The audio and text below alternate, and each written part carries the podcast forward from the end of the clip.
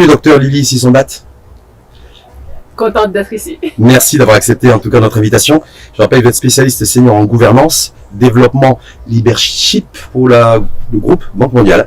Oui. Donc le, le Maroc, l'in- l'instauration d'un État social, de Oui. politique sociale, euh, en capacité de permettre à chacune et chacun de nos concitoyens d'avoir de la dignité sociale et d'être acteur, en tout cas de acteur de son pays, acteur également de, sa vie. Vous qui êtes dans le développement euh, du leadership et dans la gouvernance, qu'est-ce que ça vous inspire?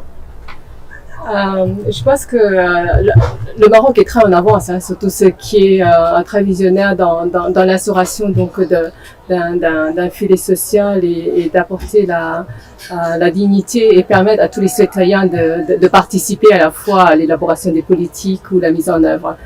Euh, ce que nous on sait euh, au niveau de la banque, c'est que euh, souvent les, les, les gouvernements, les États ou même la Banque mondiale, on se on est un peu coincé en disant qu'on on, on connaît tout, on est expert, on sait tout. C'est et, pas vrai? et, et la réalité, c'est que euh, dans, dans l'environnement qui se passe, quand vous voyez des crises qui, euh, qui, qui s'empilent les uns sur les autres, il y a la Covid, il y a les guerres, il y a les conflits, Il y a l'inflation. il y a- il y a l'inflation, on peut pas tout savoir. Et, euh, et, euh, il y a ce moment-là, la seule manière d'approcher ces, ces problèmes qui sont très complexes, c'est de le faire et d'utiliser l'intelligence collective. Et, euh, et pour moi, c'est comment, dans, dans tout cet effort que le Maroc fait pour, euh, pour, pour faire un État social et euh, au chevet, comme dit, dit, des citoyens, c'est comment en fait utiliser l'intelligence des Marocains même, être à leur écoute et les inclure dans, dans l'élaboration des... euh, Docteur des c'est utiliser en fait et bonifier l'intelligence individuelle au, au service de l'intelligence collective. Oui, C'est qui, je, je suppose qu'il faut des, des outils, des instruments pour ça? c'est c'est pas si compliqué. Hein. Ça veut dire euh, écouter, ça veut dire discuter, ça veut dire instaurer des, euh, des, mécanismes où on intègre les gens, où on met également à, à la disponibilité, à la, dis- euh, à la disposition de, de, de la population de l'information, un gouvernement ouvert. Euh, Qu'est-ce qu'on est en train de faire? Euh, Qu'est-ce qu'on essaie de faire ensemble? Voici les, euh, les, les, les statistiques dont vous avez besoin. Euh, il y a le droit à l'information. Donc euh, c'est toute cette, euh, cette gymnastique, je dirais, de, de, savoir travailler avec les autres et de savoir mobiliser les autres qu'on doit apprendre. Parce que si on le fait tout seul, on pense qu'on a la science infuse et puis on implémente. En fait, quel- quelqu'un du panel avait dit on ne peut pas tout savoir. Et peut-être que les, que les citoyens, ils ont besoin d'autre chose. Donc, développer cette faculté d'écoute et d'inclure l'ensemble des, euh, des, parties prenantes dans, notre démarche, je pense que c'est très important. Mais en même temps, le Maroc a, dé- a décidé de démarrer en tout cas tout son, je veux dire tout le tout process d'état social par la généralisation de la de l'assurance maladie obligatoire, avec l'objectif de doter 22 millions de, de personnes d'une couverture euh, d'une couverture sanitaire, d'une couverture sociale. Est-ce que pour vous c'est le le bon démarrage? Parce qu'il y a beaucoup de pays qui, euh, qui se posent exactement la, la, la même question. En fait, dans, dans, euh, moi je le vois aux États-Unis, quand il y a une volatilité comme ça, où il y a euh, la, des, euh, comment dire, des, euh, des métiers qui sont le gig economy, euh, les- où les gens ont changé de... Avant, les gens, ils travaillaient, ils travaillaient dans une société, ils étaient salariés pour toute leur vie. Maintenant, nos, enfants, quand ils arrivent sur le marché, ils vont changer cinq fois, dix fois d'économie. Et dans les cas avec euh, l'intelligence artificielle, ça va changer. Donc, euh, il y, a, y a beaucoup d'économies et, et de pays qui se disent, ben, en fait, il faudrait peut-être instituer un revenu minimum, une protection minimale à tout le monde pour que les gens soient, se sentent en sécurité. Et à ce moment-là, ils peuvent rebondir plus facilement. Et ils peuvent changer de, de, de, de, de travail plus facilement. Donc, je ne peux pas parler au niveau euh, donc des politiques parce que ce n'est pas mon, ce n'est pas mon domaine.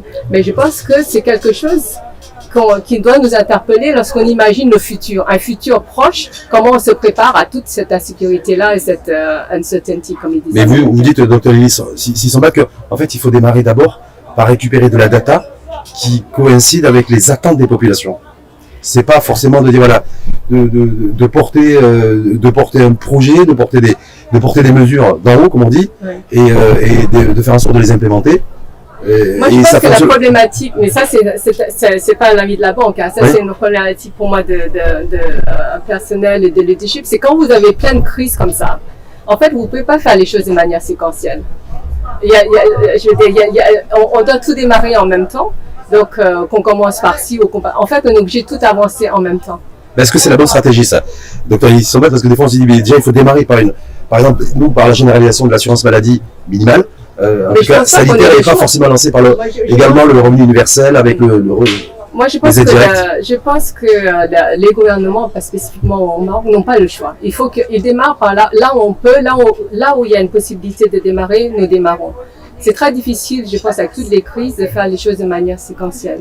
Ce qui est important, ce qui est important en matière de gouvernance et de gouvernance efficiente, via les politiques publiques, c'est de faire, euh, de- de- d'être le plus agile et le plus flexible possible. Voilà. Et parce qu'en fait, euh, et, euh, le- le- les, comment dire, les crises sont tellement euh, arrivent tout le temps. Quelqu'un dit il faut qu'on change. C'est très systémique voilà. aujourd'hui. Voilà, comment est-ce que on, on, on change de euh, tous les mois il y a une nouvelle crise qui arrive? Donc euh, ça veut dire que l'administration et les équipes au sein des administrations doivent avoir cette euh, cette mobilité et cette agilité là à, à la fois de décision et de mobilisation des euh, des, des, des- des ressources de Justement, je pense que maintenant, en fait, les gouvernements sont obligés de, de tout mettre en même temps. À la fois consulter, à la fois, à la fois avoir des ambitions. Est-ce qu'on peut financer, on ne peut pas financer?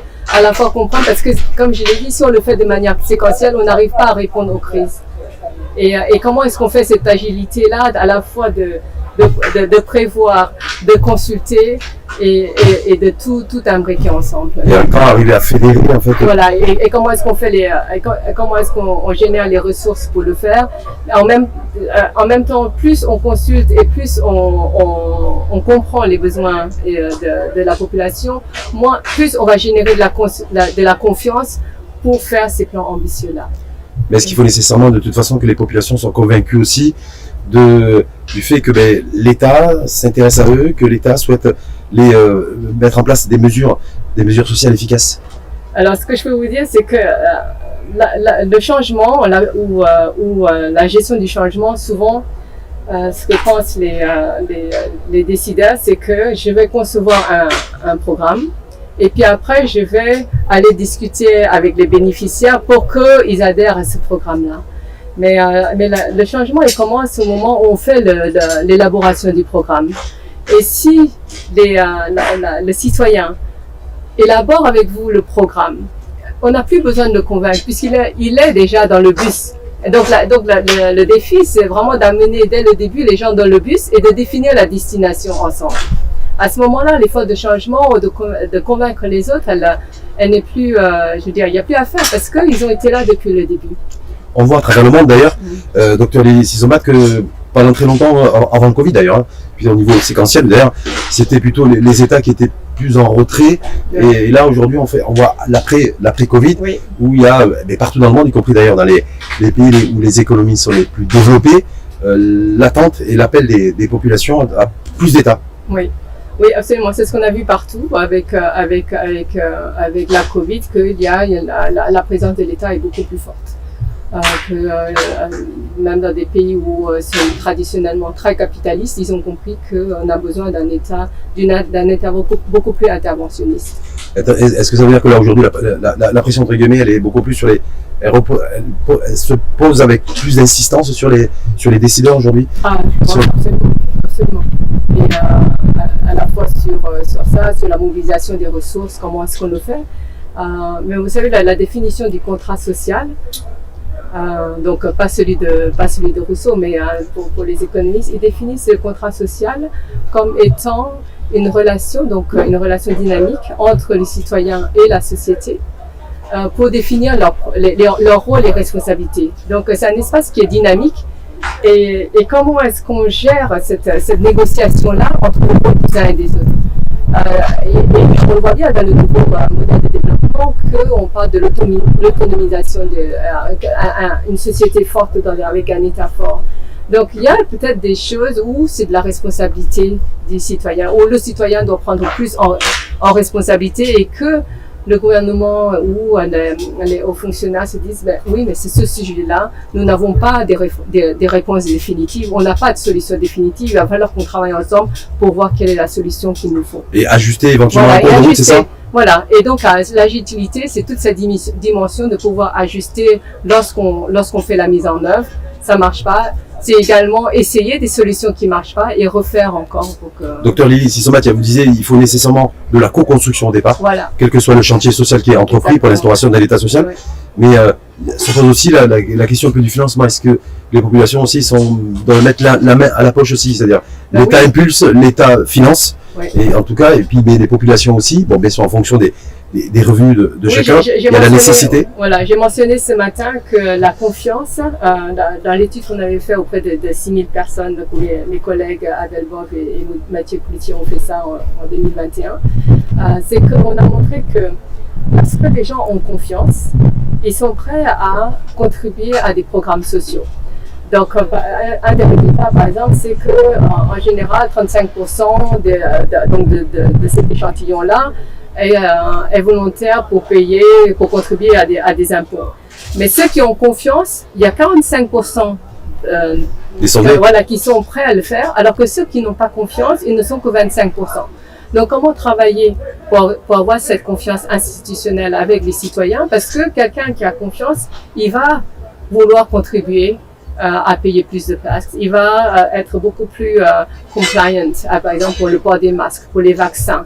On, euh, Il y, a- il y a des études euh, qui, Ça veut dire, qui est-ce que ça veut dire, docteur Lily Sombat, qu'en fait, c'est des nouvelles formes de, de financement, mais c'est aussi des nouvelles formes de solidarité aujourd'hui Oui, dans lesquelles, il Oui, faut. parce que parce qu'on les responsabilise et on leur dit c'est aussi de votre responsabilité euh, de, de- donc de, faire en sorte que euh, on puisse régler ce problème-là. Donc on met tout le monde dans le bus et on essaie de, ré- de, de, de résoudre le problème Et ceux éventuellement qui veulent pas monter dans le bus et qui disent ben ça j'ai pas je n'ai pas envie de cotiser, je n'ai pas envie de contribuer et euh, voilà parce que c'est des, des régimes en fait des mesures en tout cas sociales dont je n'ai pas envie. Je pense que ça se ça, ça existe aussi à travers le monde. Oui, donc Est-ce un qu'on les laisse à la marge? Qu'est-ce qui peut être fait pour eux? Non, je pense que ça, euh, effectivement, là, c'est un- c'est c'est une démarche d'appui au changement. Donc, comprendre pourquoi est-ce qu'ils ne sont pas, euh, pourquoi est-ce qu'ils ne sont pas d'accord. Peut-être qu'eux ne reçoivent aucune. Pourquoi est-ce qu'ils devraient contribuer?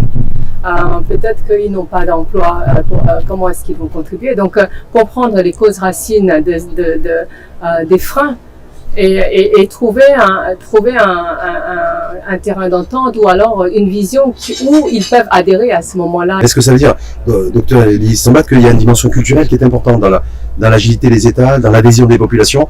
Est-ce que voilà, il y a des cultures qui est peut-être plus un peu plus agiles que d'autres ou pas? Non, je pense pas que c'est une question de culture, c'est une question de. euh, euh, euh, c'est les systèmes éducatifs qui euh, donc on a parlé de cela aujourd'hui la façon dont on encourage les les, les, étudiants à contribuer au cours à discuter au cours. C'est à la fois de la réglementation on on, favorise cette innovation là donc c'est euh, je pense pas que c'est culturel c'est à la fois comment dire des des méthodes d'enseignement ou alors euh, à moins de réglementation pour, euh, pour, pour favoriser l'innovation. réussir l'instauration de l'État social, est-ce que c'est être capable, et essentiellement, qui est de la maîtrise de l'innovation sociale aujourd'hui On parle beaucoup d'innovation, l'innovation sociale aussi aujourd'hui. Est-ce que l'État social, c'est de l'innovation sociale, Euh, c'est presque philosophique, non?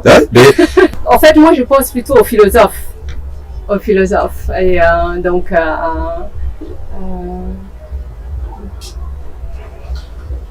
et ça n'a rien à voir avec, la banque, de s'occuper euh, des uns et des autres et, euh, et, d'être humaniste et d'être généreuse. Pour moi, ça revient beaucoup plus à, un, gouvernement qui est humaniste, qui s'occupe de, euh, sa population et qui. donc, est-ce que c'est l'innovation sociale?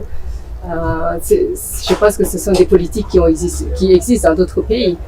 Donc, on a parlé des- des pays nordiques, dans d'autres pays qui sont de, de systèmes qui sont beaucoup plus, euh, euh, qui s'occupent plus de leur, de leurs en tout cas, ici au Maroc, le docteur Isomat, c'est les préambules et les prémices de la construction d'un État social. Ça va démarrer par la généralisation de la couverture minimale Oui. santé. Ensuite, il y, a, il y a aussi le registre social unifié, euh, avec la mise en route aussi et le déploiement de- d'aides directes pour les populations sous la forme de revenus universels. Oui. On est sur le bon chemin ou pas? Ah, mais je pense absolument. Oui, Ouais, absolument. confiant. Donc on refera un point de situation lors de votre prochain passage au Maroc. Ah, il faudra parler à mon directeur. Merci infiniment à vous en tout cas.